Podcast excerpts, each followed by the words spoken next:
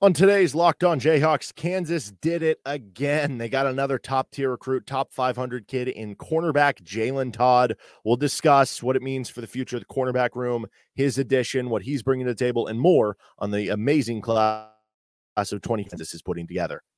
You are Locked On Jayhawks, your daily podcast on the Kansas Jayhawks, part of the Locked On Podcast Network, your team every day.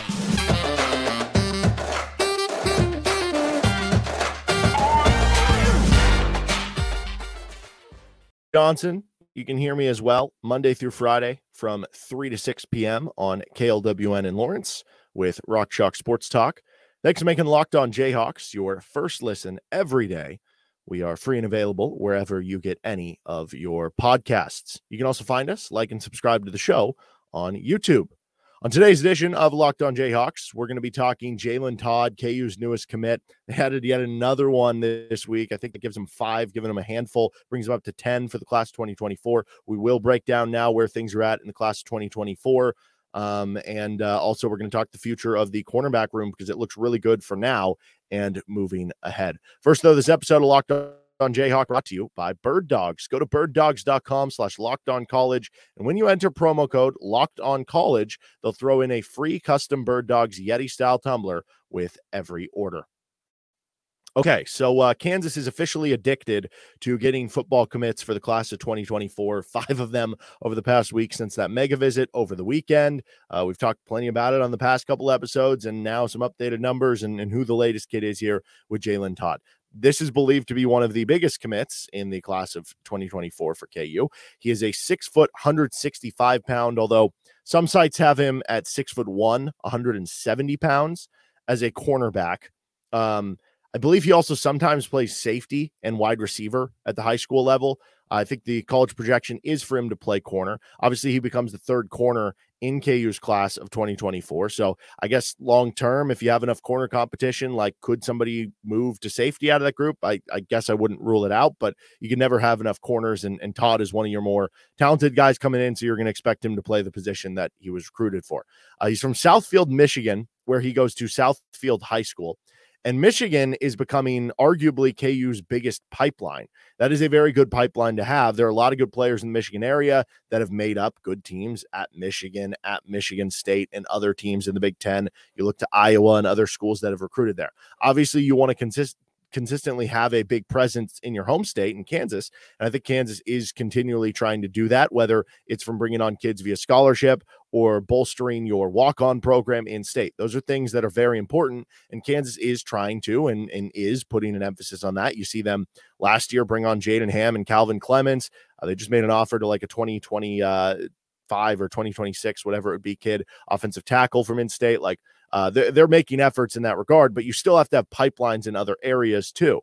And having one in Michigan, which you've developed with Chris Simpson, what he's doing is of vital importance. And now you have some really good players that are coming in from the area.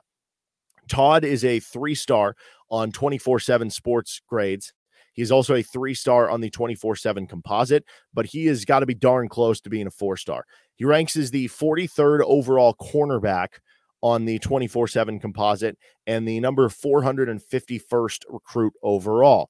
So, repeating my spiel about top 1,000 recruits are a big deal for Kansas. Top 500 recruits are an even bigger deal for Kansas. This is a huge get for KU. He becomes their second best recruit by recruiting ranking on the composite on 24 7 Sports to join the team. It is him and Alexander, both corners coming into the program right now that are number one and number two. I mean, as far as the offer sheet, it is a who's who. You pretty much have all these Big Ten schools, some SEC schools, Iowa, West Virginia, Auburn, Florida, Indiana, Michigan, Louisville, Michigan. State, Nebraska, Wisconsin, Tennessee, Purdue, Pittsburgh. I could go on and on and on with all the offers this kid had. You get the point uh, Power Five heavy, really good school heavy. This is a very big get, as you'd imagine, with the top 500 recruit for Kansas. He's a good athlete. He runs track in high school, ran an 11, 5, 8, 100, competed on the teams 4x1, 4x2, and 4x4 in track. Obviously, had good football tape, good football numbers, good football athleticism. Did all that stuff as a uh, junior in high school. He'll be a senior in high school this upcoming year. Uh, very high potential for what you're bringing in. And it's funny, you you look at the corner, the the body types, I guess, of, of players the KU brings in. We talked about this with Alexander, the case for Todd also, you know, only 165, only 170 pounds, but that's not necessarily going to preclude you from getting on the field. It would the weight thing if you're on the offensive or defensive line, or maybe if you're a linebacker or tight end, you got to take time to add the weight. We saw Cobee Bryant, we saw Mello Dotson play last year at lower weights. We saw Cobee Bryant get in very early as as a freshman coming in at a lower weight of 160 to 170 pounds. So uh, even despite that, like this, this is not a kid, even though they're going to try to add weight to him, that it's going to preclude him from playing because at that position, it does allow you to get on the field a little bit sooner, even if that is the case. But it might be hard to get on the field right away because KU does have a lot of good corners currently in tow. And this is one of their position groups that might be the best, both in terms of this year upcoming. It's one of their best. It might be the best on the defensive side of the ball. And it now might be the best in terms of long term and what they're set up to have moving forward, which is really, really exciting. Let's get into that position group now with how loaded it is for now and beyond, and also the overall thoughts on the class of 2024. First, though, this episode of Locked On Jayhawks is brought to you by Bird. You know, uh, bird dogs make you look good. They're stretch khaki shorts and they're designed to fit slimmer through the thigh and leg area, giving you a truly sculpted look. You're going to look nice going out to different nice events that you need to, or, you know, going out on a date or something when it's during the summer and it's a little hot. You don't want to be sweaty. You know, you're going to be holding hands possibly of a significant other. You don't want to have sweaty palms and stuff. Uh, be cool, be calm, be relaxed, and be looking good. You're going to get that with bird dogs. They fit way better than regular shorts that are made of a stiff, restricting cotton, but you're going to get that feel of having almost like gym shorts on. They're airy, they're light, they look good. Uh, so highly recommend getting bird dogs if you do not have any, because as soon as you get that first pair, as soon as you put it on, as soon as you see what it looks like and you feel what it looks like, you're never going to want to go to another shorts brand again. Go to birddogs.com slash locked on college and enter promo code locked on college for a free Yeti style tumbler with your order. That's birddogs.com slash locked on college for a free Yeti style tumbler. You don't want to take your bird dogs off. We promise you that. All right, move what this means for back position for KU. I think if you're looking at position groups for this year's team on KU, like obviously just having Jalon Daniels makes the quarterback position arguably number one. And then you add to it, you do have Jason Bean, even though you don't feel like you have maybe a ton of as much depth if you would have had Ethan Vasko. You could argue the quarterback position is number one for KU. Uh, you could argue receivers up there, tight ends really good, offensive line is good and deep, running backs really good this year, cornerback, like those would be your top position groups for this year. But what about for this year and beyond? If you're just talking about the foreseeable future of a position group for the current and the future. Cornerback might be number one. Honestly, running back would be up there too. We talked a little bit about Harry Stewart committing to the program and how you know, right now, running back, you have Devin Neal, you have Daniel Hishaw, two proven guys as your one, two. Sevion Morrison, a former four star guy who we saw flashes have uh, a couple runs that he ripped off that, you know, were 20, 30 yard runs this past season. Yeah, Dylan McDuffie, a transfer who uh, had really good production at Buffalo, then kind of played sparingly at Georgia Tech, right? Uh, you have good guys at the running back position, Johnny Thompson coming in. And now you have the future with Harry Stewart, Red Martell coming along, where the running back position is looking really good for the now and the future. Whereas maybe some of these other positions, it's like, well, quarterback looks really good now. You have Isaiah Marshall coming in, in the future. That would certainly be up there, but you never know how quarterbacks are going to come in for. And what about the future depth behind that? Because Jason Bean could be gone after, or will be gone after this year. Jalon Daniels could be gone after this year, right? There may be some more questions there. Um, at the you know offensive line, like what's going to happen when Novitsky and Puni and some of these guys graduate, right? To where I think you could argue your cornerback is your best position for this and the future. Right now, KU has a really good roster. And I think with when you look at what they'd be adding in the class of 2024, I don't think they'll be looking to add any more corners. You have three in tow now. Again, do all three end up playing corners? Does anybody move to safety? Does that change things up? But with Gibson, with Alexander, with Todd all aboard, I think you're set at corner for what you're bringing in. So I'm not expecting them to bring anybody else in, but that's going to be more than enough. This year, you have Cobee Bryant, who was an all Big 12 first team performer. He's back as a junior now on your two deep. Mello Dotson was a full time starter for you last year as a sophomore. He's back as a junior. Kalon Gervin, former transfer from Michigan State, he was kind of your nickel back and would fill in if guys got hurt. He'll be he's back for his final year, redshirt senior this year. So your three starters are already back this year. You already feel good about that position. It's your best position on the defensive side of the ball. You also added Damarius McGhee, who is a transfer from LSU, former top 150 recruit. He's a redshirt sophomore. Brian Dilworth, who was uh, one of your top high school commits in the class of um, 2022, redshirted last year. He'll be, I'd imagine, on the two deep this year. Kwinton Lassiter, the younger brother of Kwamie Lassiter, uh, he's a senior, and, and I've heard good things about what he did during spring ball. So that's probably your two deep. You feel very good about those six guys being kind of in that group and, and in that core for you. And then you look at 2024. Now at that point, so you feel good about this year. What about for next year? Well, Kalon Gervin, Kwinton Lassiter would both both be gone. Uh, for for Gervin, he for sure would would exhaust his eligibility. Lassiter might be able to have another year. I, I don't know, possibly with you know COVID year and stuff like that. But let's say both of them are gone. You still have possibly Cobee Bryant back as a senior. Now, maybe Cobee has a good enough year, first team All Big 12 last year, where he improves on that this year, does the same thing, and then he goes off to the NFL and you know ends up being a draft pick. Um, so he would be kind of a maybe. But then you have Mello Dotson back for senior year, Damarius McGhee is a redshirt junior, who you expect him to continue to trend. Same with Brian Dilworth at that point would be a redshirt sophomore. So you're either going to have Bryant, Dotson, McGhee, and Dilworth as four corners you feel really good about with the talent level, in addition to the three corners that you're bringing on in the class of 2024. You feel like the talent group would be there. And even if Cobee is gone, yes, that would be a big hit for next year's team. But you'd still have Dotson, McGhee, Dilworth as returning guys. Those three guys you're bringing in this year. And again, because that is a position, like I feel like corner is one of the positions where you can get on the field a little bit earlier. Corner, running back, there are certain positions where that becomes a little bit easier there that you feel good about where you're going to be at that position group next year. And then come 2025 and beyond, okay, come 2025, Cobee Bryant's gone, Mello Dotson's gone, Kalon Gervin's gone, Kwinton Lassiter's gone but you still have possibly a redshirt senior Damarius McGhee in 2025. You still have a redshirt junior Brian Dilworth. You still have at that point what would be year two for Austin Alexander, year two for Jalen Todd, year two for Andre Gibson. Whether any of those guys are redshirt freshmen or true sophomores, that you have three top 1,000 cornerback recruits coming in as year two that you feel pretty good about 2026 or, or 2025.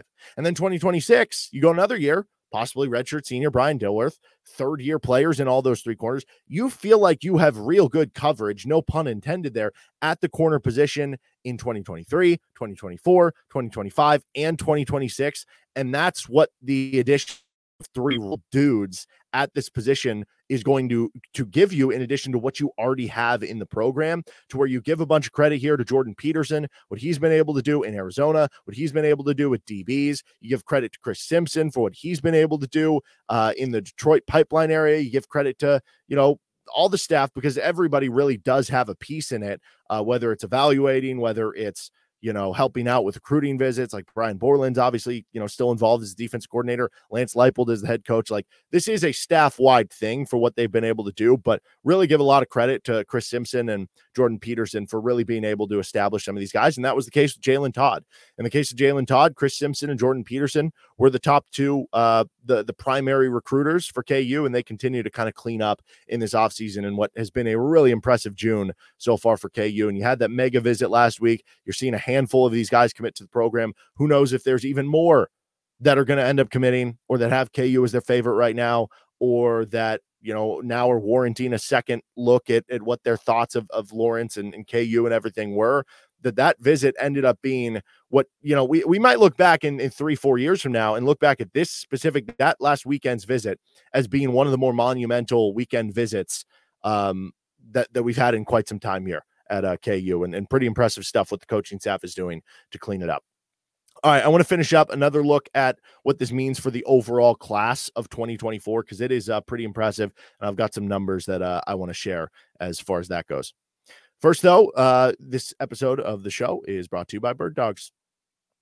All right, this is Locked On Jayhawks, and uh, we are back for another look at what this means for the class of 2024. So I have a uh, interesting little statistic page here. If you're listening, I'll go through these numbers for you. If you're watching on YouTube, I'm, I'm posting up this uh, little, I guess, graphic, uh, I guess you could say, poorly done graphic at that, just kind of going over some of the numbers here for what this class of 2024. Uh, by the way, uh, Jonathan Kamara, your linebacker, got his grade. He's just outside the top 1,000 for what it's worth.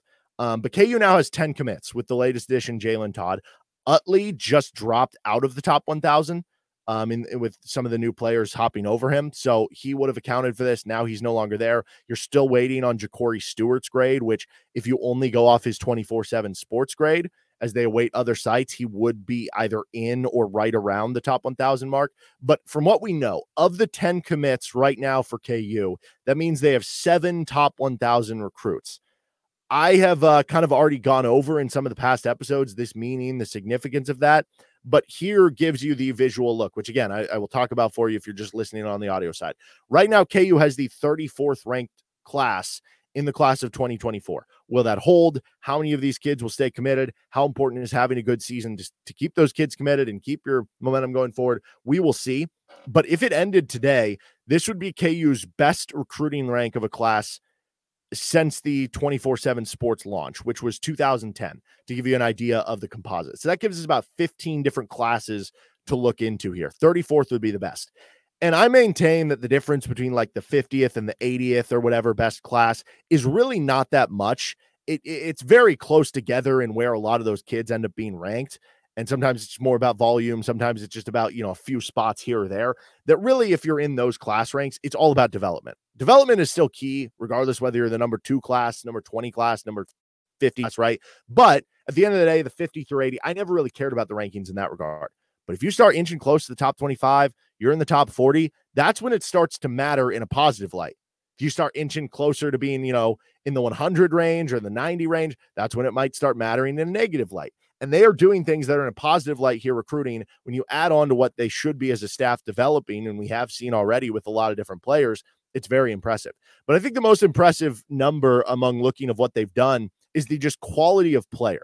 So there's a chance that they don't get, you know, the most 500, top 500 or top 1,000 commits they've ever had. They had 13 top 1,000 commits in 2011. But part of that could just be number wise.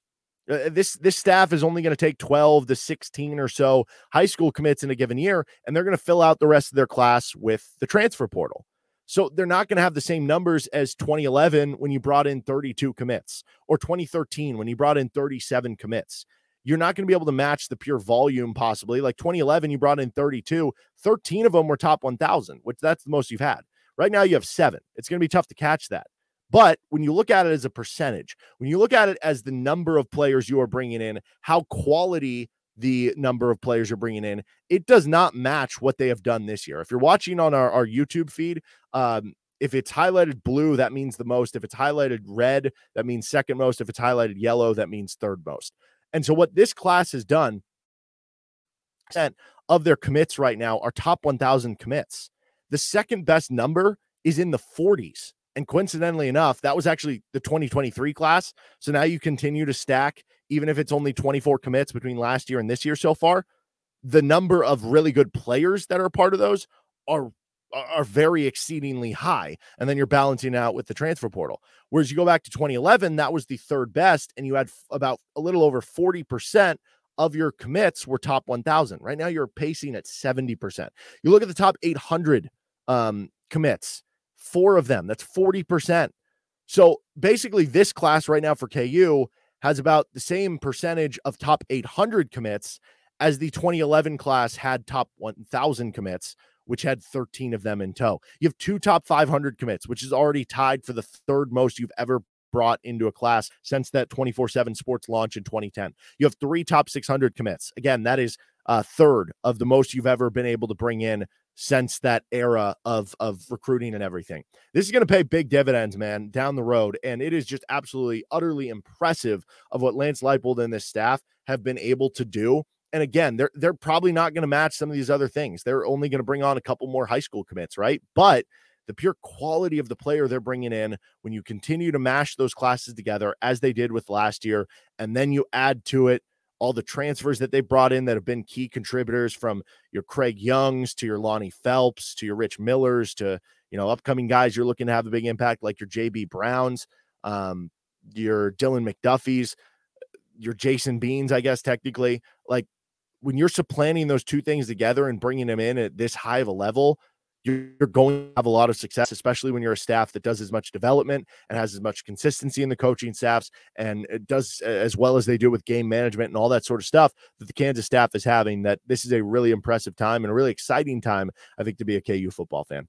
Uh, that's going to do it for this episode of the show. We'll be back at you next week to uh, maybe break down some basketball stuff. Again, if the football, I, I, said to open up the show, KU football is addicted to getting commits for the class of 2024. If that continues to roll in, then we'll continue to bring you shows about that. Otherwise, we'll uh, transition to some other stuff. But uh, this has been Locked On Jayhawks. You can find us anywhere you get your podcasts.